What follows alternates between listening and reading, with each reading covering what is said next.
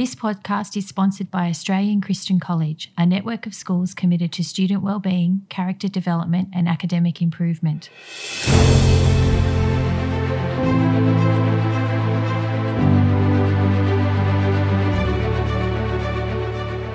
Welcome to the Inspiration Project, where well known Christians share their stories to inspire young people in their faith and life. Here's your host, Brendan Corr.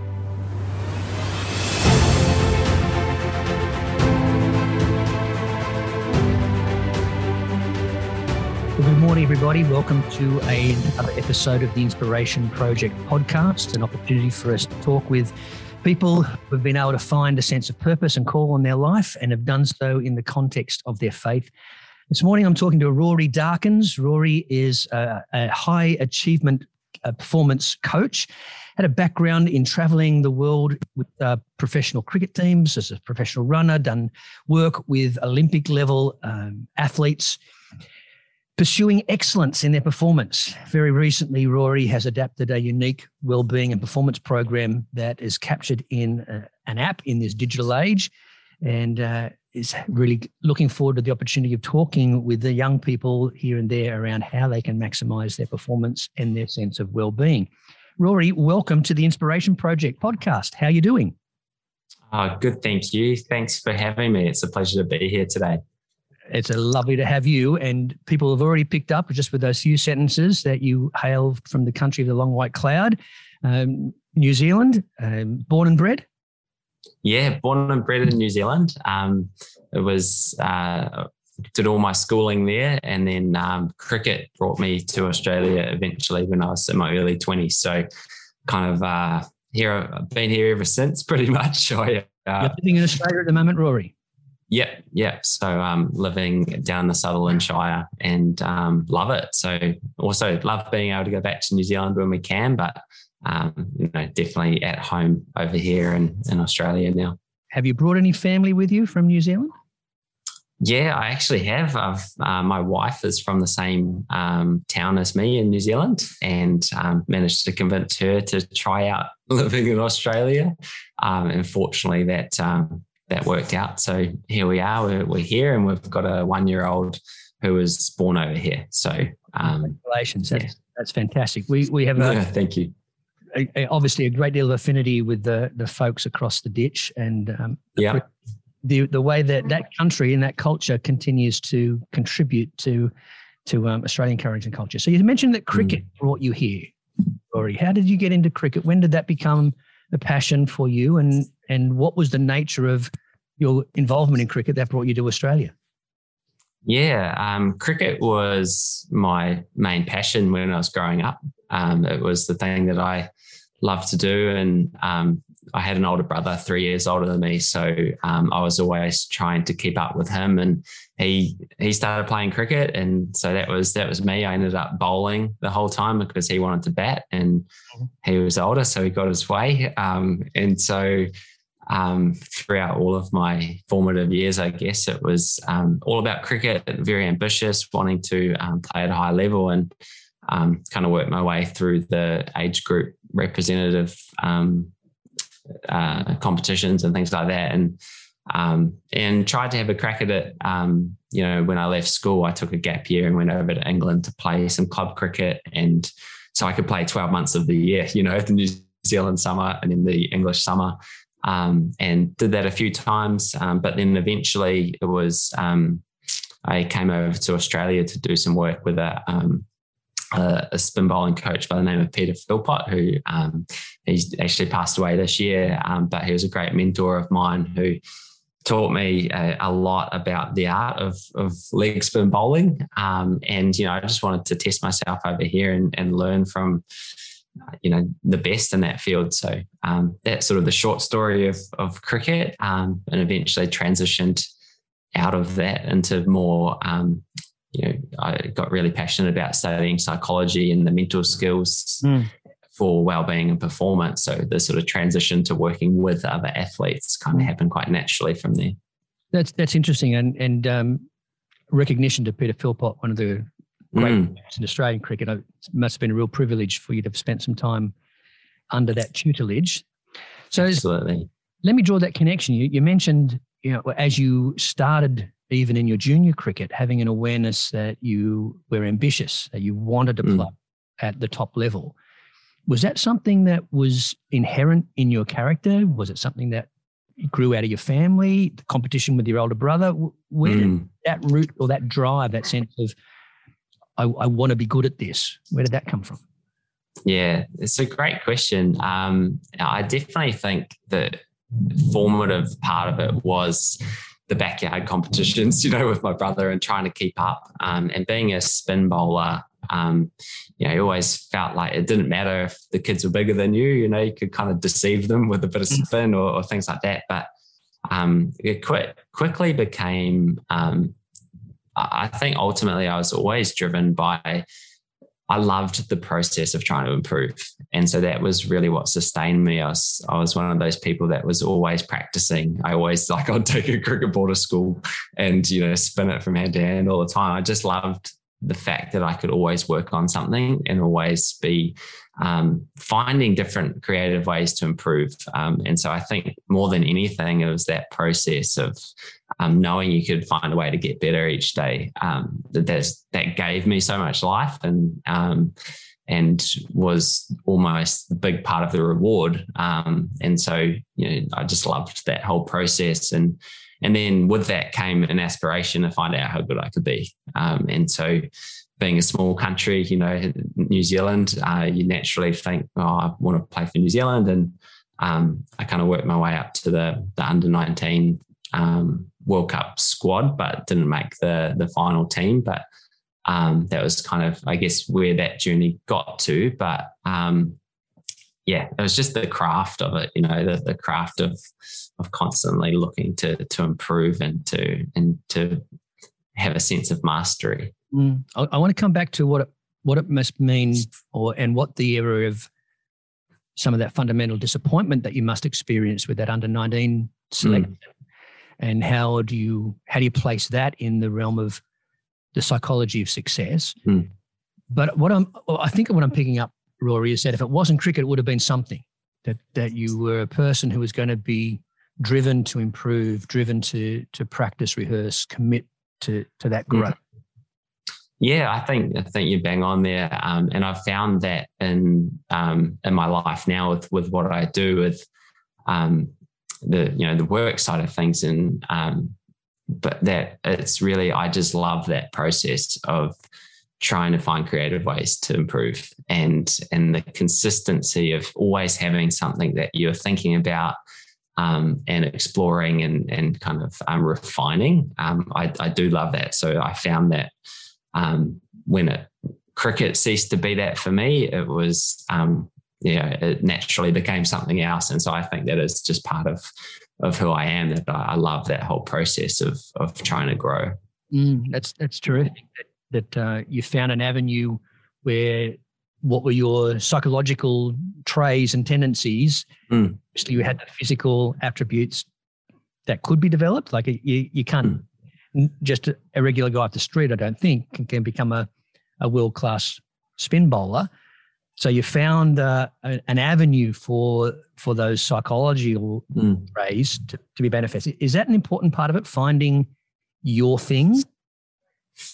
Yeah, look, this is a really um, really good point, and I think you know since I've studied the um, you know the science of well being and um, and even the you know the psychology around passion. Um, passion is such an important component of well-being and, and growth in life. And obviously, you know that particular craft, you know, spin bowling at the time was a passion of mine. Um, and it was an out an outlet for me to um, utilize, you know, the parts of my personality that I that I love to use. But mm. um, equally, I think that um, what I guess my journey has shown me is that the passion for the thing that I love to do is is one thing, um, but then being able to take that passion and connect it with how it makes a difference to other people um, has sort of what moved it from passion to purpose, mm. and that's um, you know that's what I ultimately found by actually moving away from the sport and into helping other people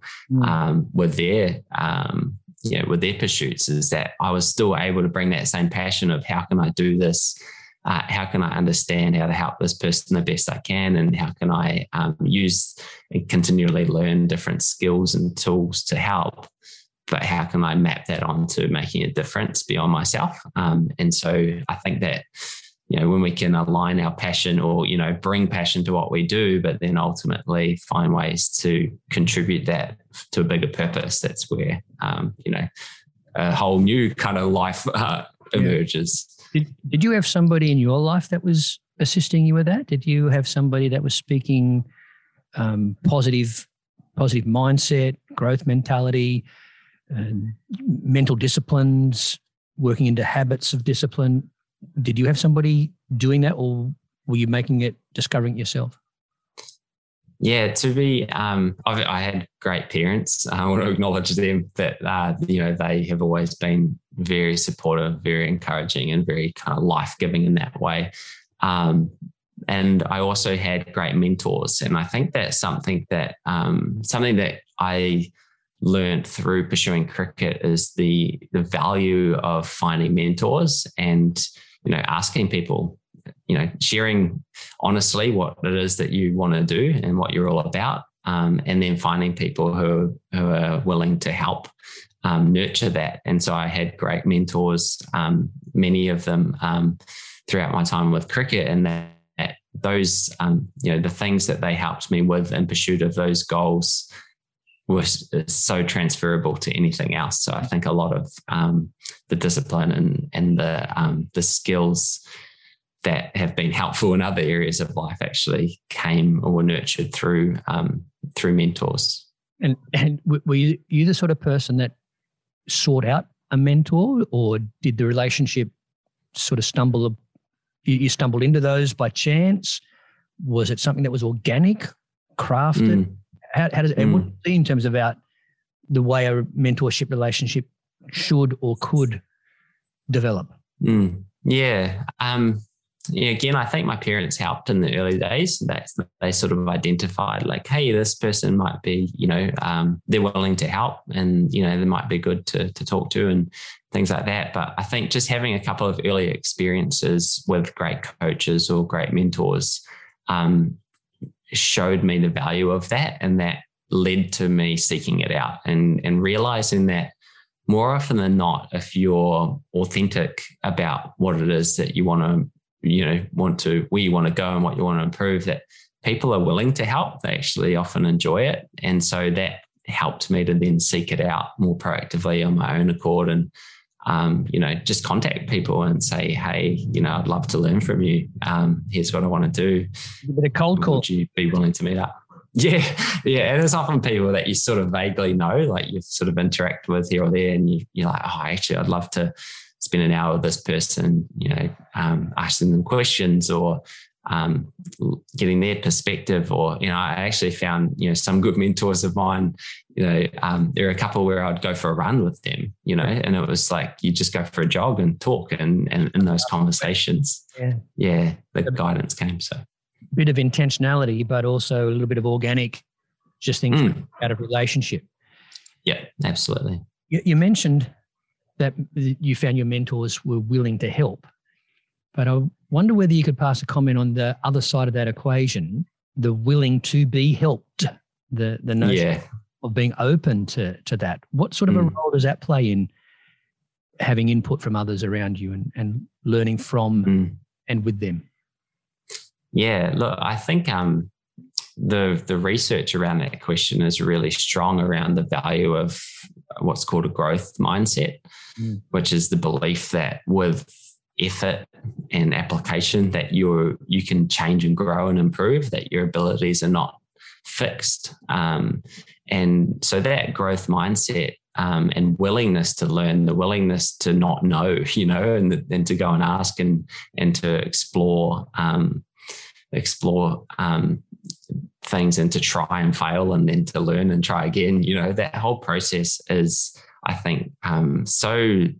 When you can bring that kind of mindset to anything that you want to do, suddenly there's far less fear of failure. There's far less fear of judgment because you realize that you're not expected to mm. um, have it all figured out or to you know do everything perfectly all the time. It, that actually, if you can embrace the uncertainty of how something is going to go and see that as a great learning opportunity, regardless of what happens, then mm. you're so much more open to um, to whatever happens, and you can extract the learning and growth from that. Mm. And so, um, I think that mindset, you know, and being that kind of um, it's often talked about, I guess, as the beginner's mind, where you sort of just very curious, very open to new ideas and learning and um, exploring. That is so fruitful when it comes to um, improving in anything.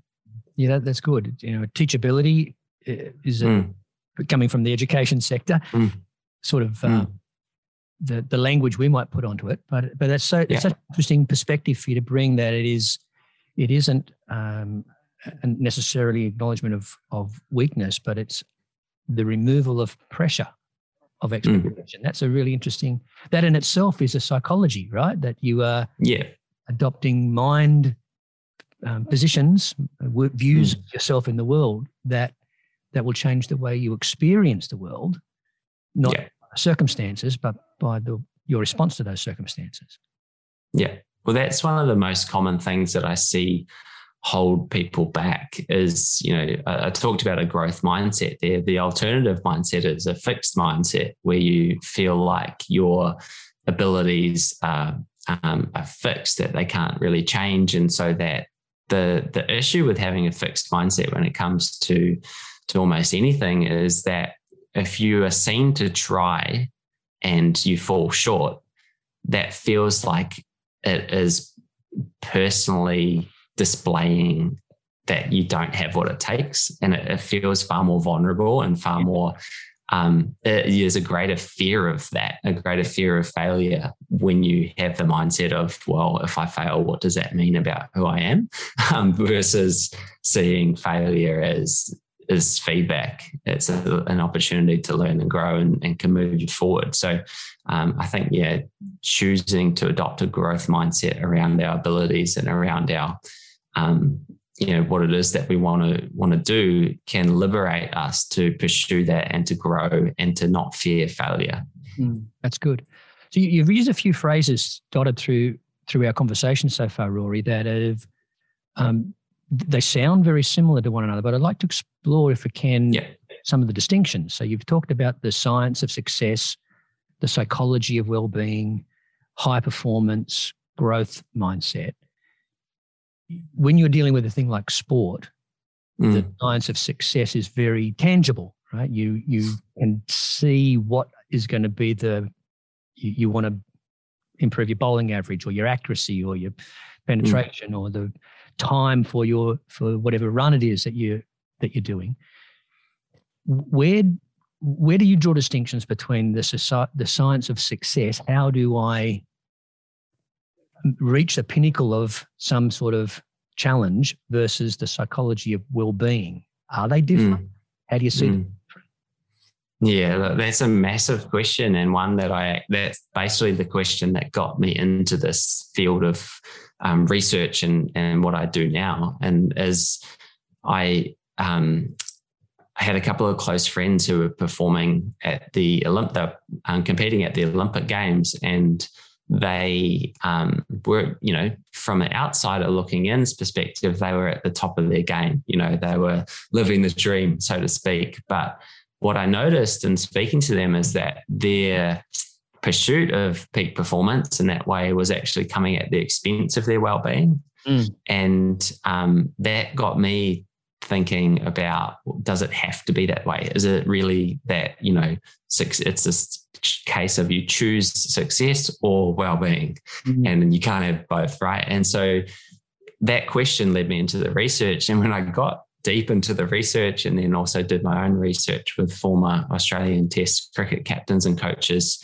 the conclusion was actually the opposite, mm-hmm. that it was really clear that it's not an either or choice between well-being or performance that well-being and performance are like two sides of the same coin and that well-being is a platform for sustainable high performance mm. so if we want to get the best out of ourselves over the long term then we need to invest in our well-being in mm. order to be able to do that. And and they do absolutely go together. Um, and so yeah i definitely see them as the obviously different things. Um, you know the the time that you're able to run is different to your overall well-being. But if you are looking after um, your well-being you're satisfying um, your needs around well-being and you're, you're really flourishing in that area and in, in all the areas of well-being then you're going to be in a better position to do what it takes to realize your potential and you know your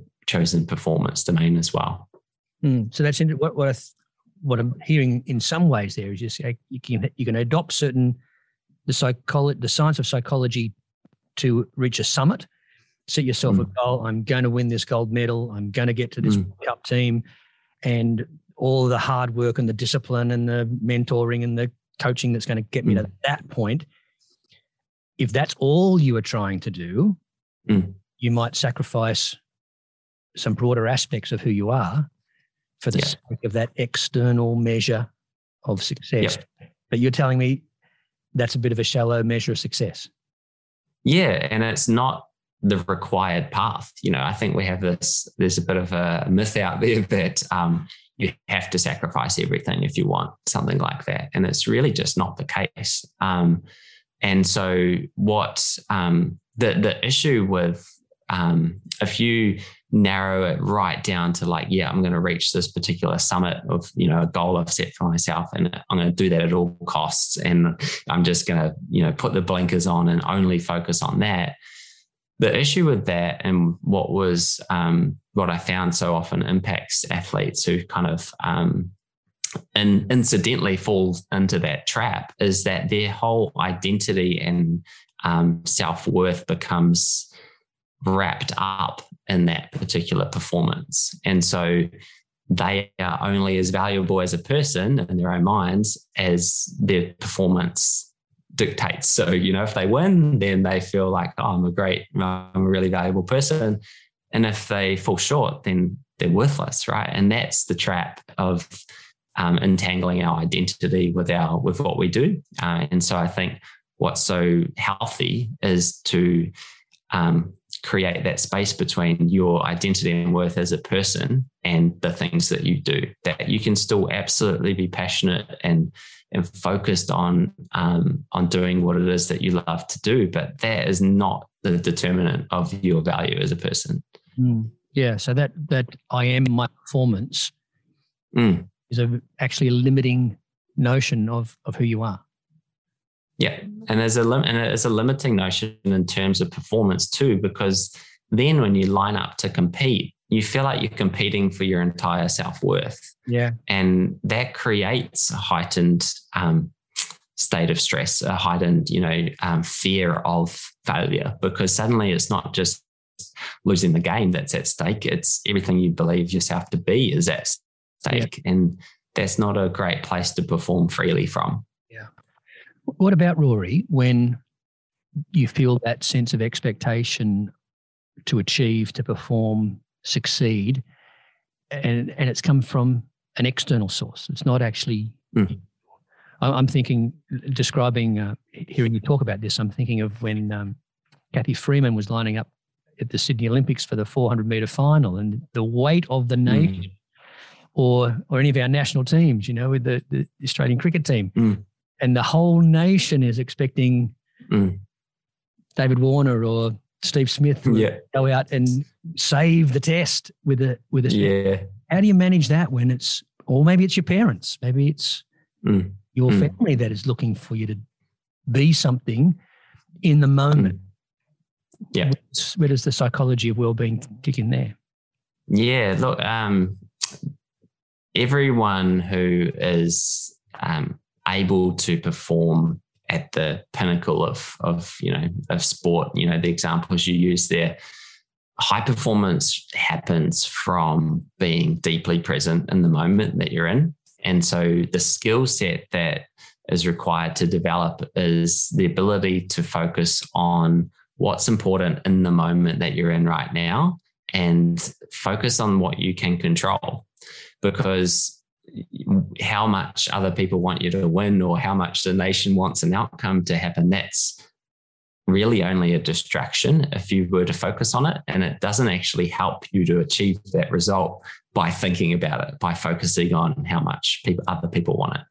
Whereas if you can use that, um, obviously it's not to ignore that, it's to almost embrace that mm. and use almost redirect the energy of that mm. toward, well, what can I, how do I best focus my mind on what I can control right now. Mm. And that skill set, moment by moment. So in a cricket example, it's ball by ball, each ball. It's just, well, it's about watching the ball and doing your process that helps you to see the ball and hit the ball and, and make good decisions. And so if you can just keep bringing your mind back to the moment right now, that is what's going to those moments will add up to the best chance of the result that everyone wants happening anyway. And so it's a, it is a skill set, you know, um, that we we uh, benefit from developing and, and, working on, so that we're able to bring our mind into the moment and focus on what matters.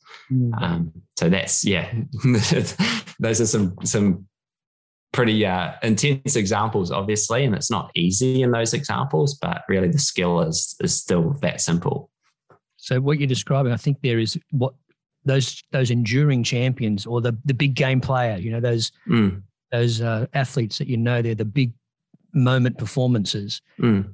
That's sort of what they're doing. They're they're yeah. not ignoring it. They're not shutting it out. Recognizing this is a moment and concentrating or using that moment. It's like good stress and bad stress, right? I guess. Yeah, correct. Focus on the skills that they've raised about being in the moment. Yeah, yeah, exactly right. And that's often the difference. You know, if you watch, you watch sport, you watch a game of tennis, or you watch, um, you know, any kind of contest like that. It's really so often it's the um, the athlete who's better able to stay in the moment mm-hmm. when there's so much that could pull them out of the moment. Um, you know, that that's what they're doing. And I think of someone like Roger Federer, you know, he yeah. you can see from the outside just how good he is at that that he just comes back to literally you blows uh, a little bit of breath on his hand, does his routine, and he seems to rise in those moments. But he doesn't do it by thinking about how much he wants it. He does it by heightening his focus in on the moment that he's in. Yeah, that's good. I, I want to at some stage draw the parallel or the extend conversation we've been having primarily around sports and achievement and mm. the more general life. But let me go back to mm that I mentioned earlier about in dealing with disappointment. If you're mm. if you're adopting this this notion, and even if you have come to the point of saying, "I'm disconnecting my achievement or my performance, mm. this instance, from who I am," mm. it there's still disappointments. You get to the totally. It, you know, you didn't make that team, or you didn't make that final, or you didn't make that that uh, mm. personal best. Where where does that fit in in terms mm. of this idea of my well-being mm.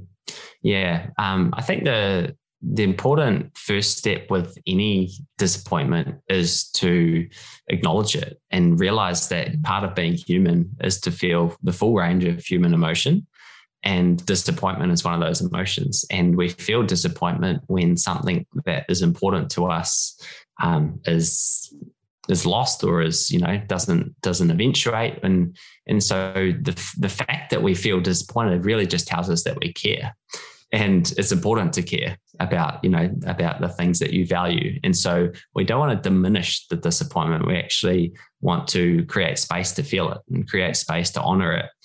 Um, and so that's sort of step one is just really acknowledging like oh, i'm feeling disappointed because that outcome or that you know that situation that's really important to me. Um, and so because of how important that is to you you then have the choice as to what you're going to do with the disappointment mm. and um, the best thing we can often do is to find a way to harness it mm. and so rather than try to diminish it or you know suppress the disappointment it's really how can we repurpose that pain or how can we harness that disappointment in a way that is helpful in moving us forward in a way that we want to move forward. Mm-hmm. And so, you know, a practical example with sport can be that, you know, you don't get an outcome, you don't make a team or, or something like that. And that disappointment can help to fuel you to focus on what you can do to improve for next time. Mm. It can be it can be literally, you know, a, a motivator that that moves you forward mm. as opposed to something that causes you to be despondent. So that's a good example of harnessing it and going, all right, what's important to me? How can I use this or harness this feeling in order to help me make those values based choices that move me toward the life that I want and being the person that I want to be. Mm. Even when those things have come about at your your own mistakes, your own misjudgments, or things that you've done that you were in control of and you you didn't control well in the moment. Yeah, and so in those when when you do see that there's that personal like um, sense of I could have done that better. Well, there's your learning opportunity. You know, rather than that be something that we beat ourselves up about, it can be something that is harnessed as a really clear way to improve. So, okay, yeah, I, I wish I did this, that, and the other thing better. So, what am I going to do with that learning? How can I use that to help me to be better mm. at this thing that's important to me? How can this help me for next time? And so, you know, rather than dwelling on, you know, what hasn't happened or what did happen, um, you know, it's it's extracting the learning, extracting the growth, and using that in a way that is helpful to move forward with. In that context, uh, Rory, what is it? Well, what advice do you give in regards to just letting some dreams go? And I've given this a, a red hot shake, and mm. it's not going to happen. Mm. Oh, look, I um, have personal experience of that because you know I'm I'm talking to you as someone who didn't play cricket for their country, you know, who that as growing up, that's, you know, that's what I wanted to do. And, um, you know, that process can be, um, it can be, there can be a grief in that um, because you're letting go of um, a big part of, of who you've known yourself to be and, um, and a vision of the future that you've held. Um, and it is obviously a very personal thing and and i think only the individual themselves can know what is the right thing for them you know when is the right time to, to pivot but what i will say on that is um, through more with my personal example was that not achieving that original vision that i had for myself in the way that i imagined it actually like pursuing it led me to yeah. something greater yes. that is even there's something that I love even more and something that feels even more aligned with who I am and and it feels even more purposeful. And so I think if we can pursue what it is that we have um, you know that that we're passionate about that we want to do it doesn't totally matter whether it works out or not because it can sometimes lead to other things working out that can be potentially more purposeful or even better. And but I wouldn't have got to that had I not pursued cricket. You know, I wouldn't have got to doing what I'm doing right now. And so I think there's something to be said for pursuing it without needing to know if it's going to work out.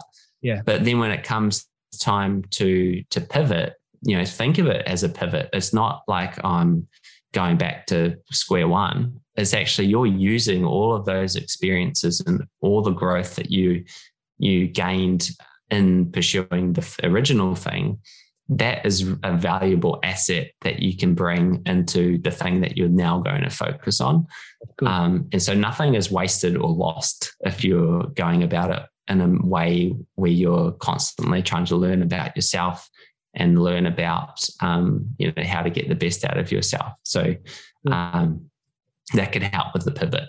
Yeah, fantastic. Rory, we've been talking a lot, sometimes very explicitly, but often implicitly about a complex understanding of who we are. That we mm. are about our our performances, we are about our connections and relationships, we are about our dreams and our goals and our psychology. Mm.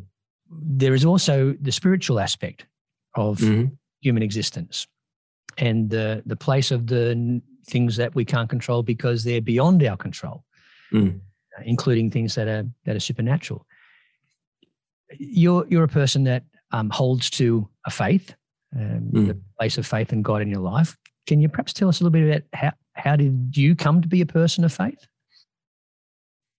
Yeah, um, really through people. Um, you know, um, I um, met my wife. Um, I became my wife um, when I was in my early twenties, and um, she'd grown up with a, a strong faith, and I um, I hadn't grown up in church or anything like that. Um, but it was getting to know her, and then also um, getting to know Eloise, who we've talked about before, mm. um, you know, and and kind of is really through those um, experiences and getting to know people that I something kind of resonated with with me about what I kind of felt like I was already um, I was already intuitively kind of you know grasping or understanding or feeling, but then kind of gave some more concrete um, sort of terms and framework to work with. So um, yeah, really through through people and through um, I was always I was always curious about um, the big questions in life. You know, like how how it all works and what is um, what's where does purpose and meaning and all that come from and and what makes you know what makes everything you know that we experience um, be as it is and um, and I think what resonated with me was um, that interestingly, I guess the field of positive psychology that I gravitated to was a field called positive psychology, which is all about the question of what makes life worth living and what is the good. It's like this the study of the good within humans, and I found that there was a lot of overlap between that science and then you know um, the the teachings around around faith. So that it's um, you know it's when we think about ourselves as we are unique individuals and that there's this um, there is this goodness in, in, people that can be nurtured and um, you know and, and built upon and, and, harnessed i think you know that was kind of where i saw saw the connection and, and kind of felt like it really resonated with me mm. and in some of the conversation we've had uh, i I don't want to put words in your mouth, but but maybe there's also that notion of the inherent frailty that is subject to a, a limited understanding of ourself or of our purpose or mm. of how things are, are mapping out. Do you yeah. in the story of faith also? Yeah, absolutely. I think, you know, there's the, we use the saying a lot and, you know, I think, and, um, in our culture around things happen for a reason. Um, you know, I know that that sort of transcends a lot of frameworks, but um, you know, I think that was quite pertinent for me that, you know, when things didn't work out, maybe there was a reason, you know, that um, one door closed and another opened that I couldn't see. And so I think definitely um, moving forward with a, a, sense of faith and hope that you didn't actually need to have it all figured out or be able to control everything in order to have a deep optimism about what was around the corner and a, and a sense of um, a sense of peace about what you know what was coming. Mm. Um, that that was definitely a, a, core part of my my story and experience of of sort of I guess living in such an unknown, you know, like pursuing things where I didn't know what the outcome was going to be and moving countries and not knowing what that was going to look like or whether it was the right decision and all of that. And it's really just trusting that no, I feel I feel something about this. This feels like the right thing to do. And so I haven't just manufactured that feeling. You know, there's something to that. It's bigger than me. So let's go with it. Yeah, that's that's great. So what I, what I'm hearing you say there is that having God now involved in your life and helping set some of the aspirations and the directions, it's it's another not um, you know we we talk all about taking the pressure off of mm. this. It's it's all up to me. If it's going to be, it's up to me. Yeah, that there is there is now a different scope of having a sense of peace and purpose in your life? Yeah, definitely a less, definitely less uh, need for control. you know, definitely like I, I, joked earlier that I was sort of, um, you know, that I was kind of passionate, but probably obsessive about, you know, my pursuits of, of with sport. And I think, you know, the line between passion and obsession is an interesting one, but you know, the difference is the sense of who's in who's in control, you know. And I think when you have when it becomes obsessive, it's like this clinging to it, this clinging to an outcome and feeling like the activity itself is is sort of compelling you to always think about it and always do it. Whereas when you're passionate, but without that need to cling and hold on and control everything, you, you're passionate from a place of, um, in a, from a, a much more um, trusting place that, yeah. hey, I don't have to be in control all the time. I can just do my best in each moment.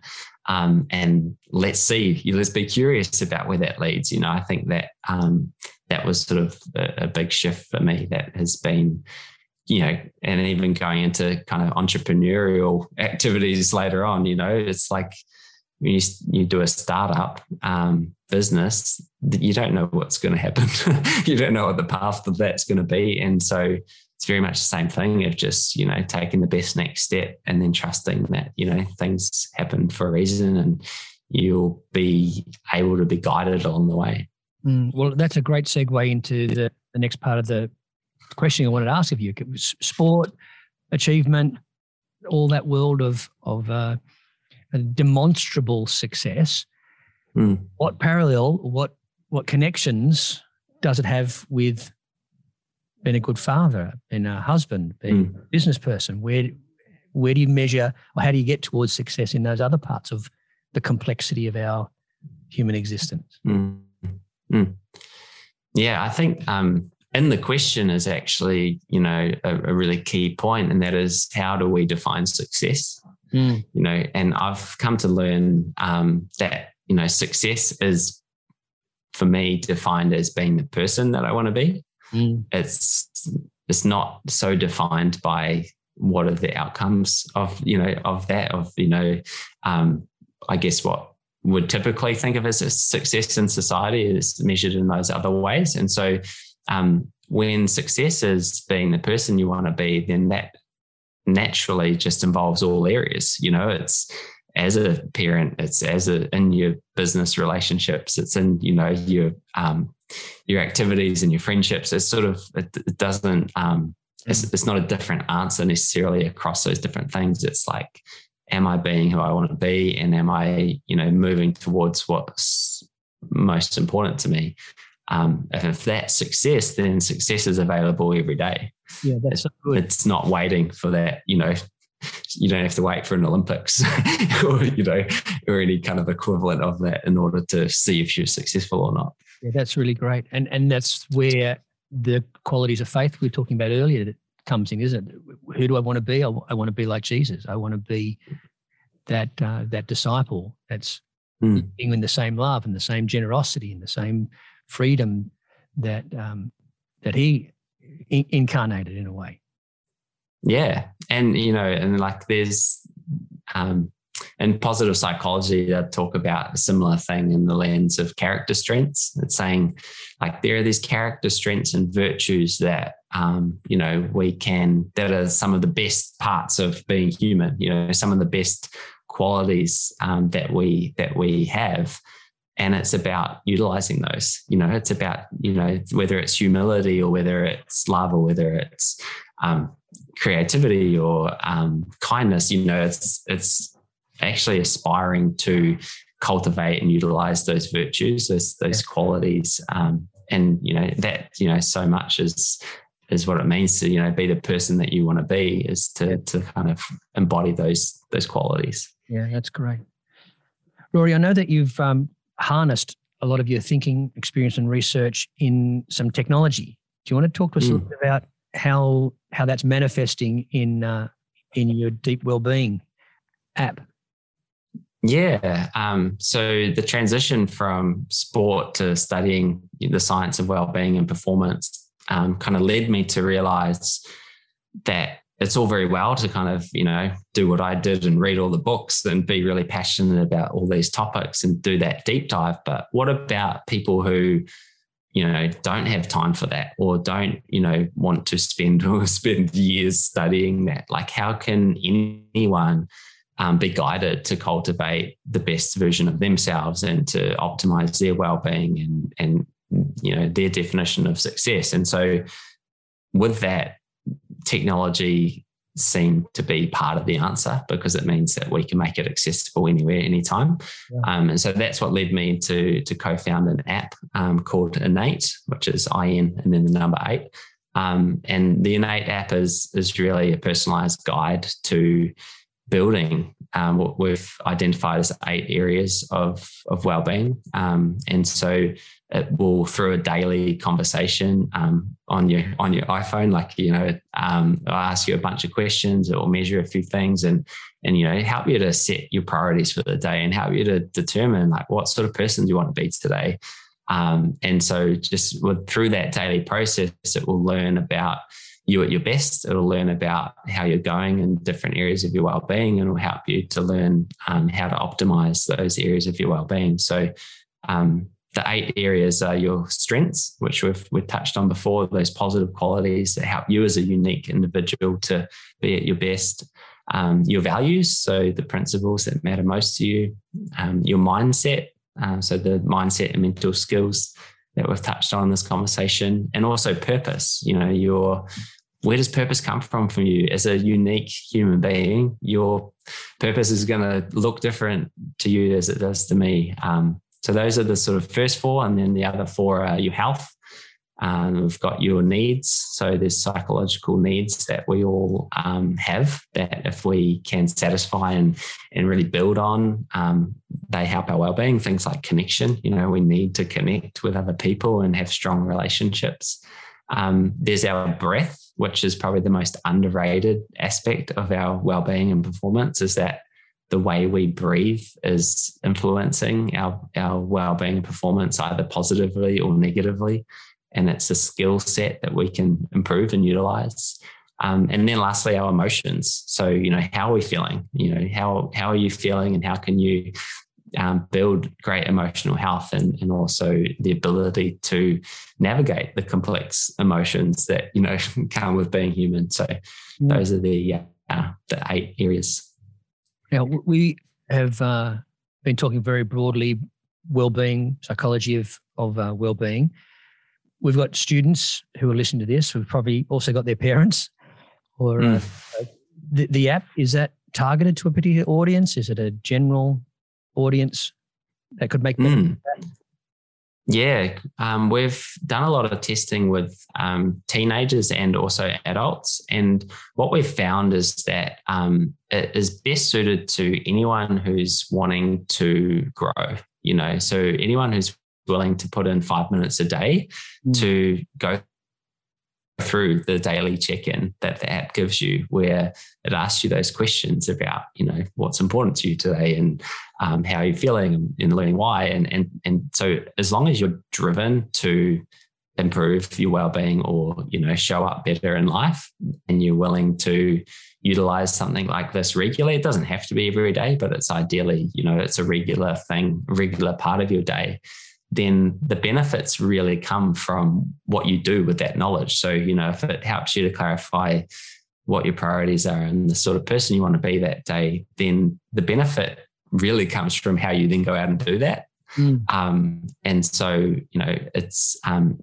it, it, works well for for anyone who's willing to, you know, think of well-being and in the same way as they think about you know physical fitness that it's not something that you just you know you don't just go for one run and expect to be fit you know like you sort of make it a regular habit and it, it, doesn't take much but it does take consistency in order to really go a long way yeah rory that was um, an area that i was hoping we might have got a chance to speak to we might have to ask you back for another session to talk about how do you turn habits and self-disciplines into routine mm. that that support mm. these sorts of aspirations yeah um, any any last yeah. words that you'd like to give to uh, the people who are listening today about how they can do a better job or start to do a job of looking after their sense of well-being and their purpose?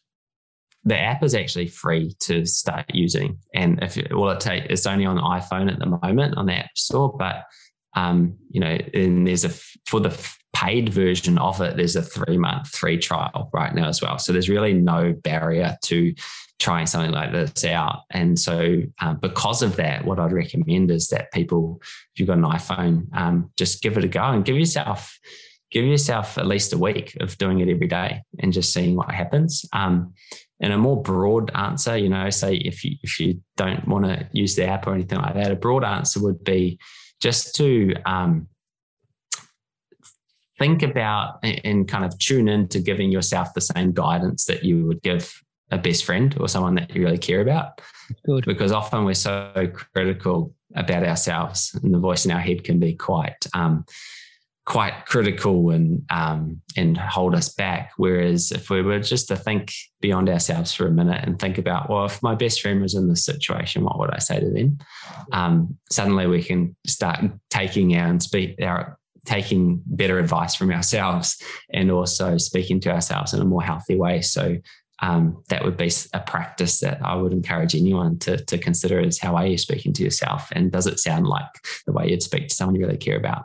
Amen. Um, my thoughts there head to the, the notion of uh, where we were touching on some aspects of faith to say, you know, mm.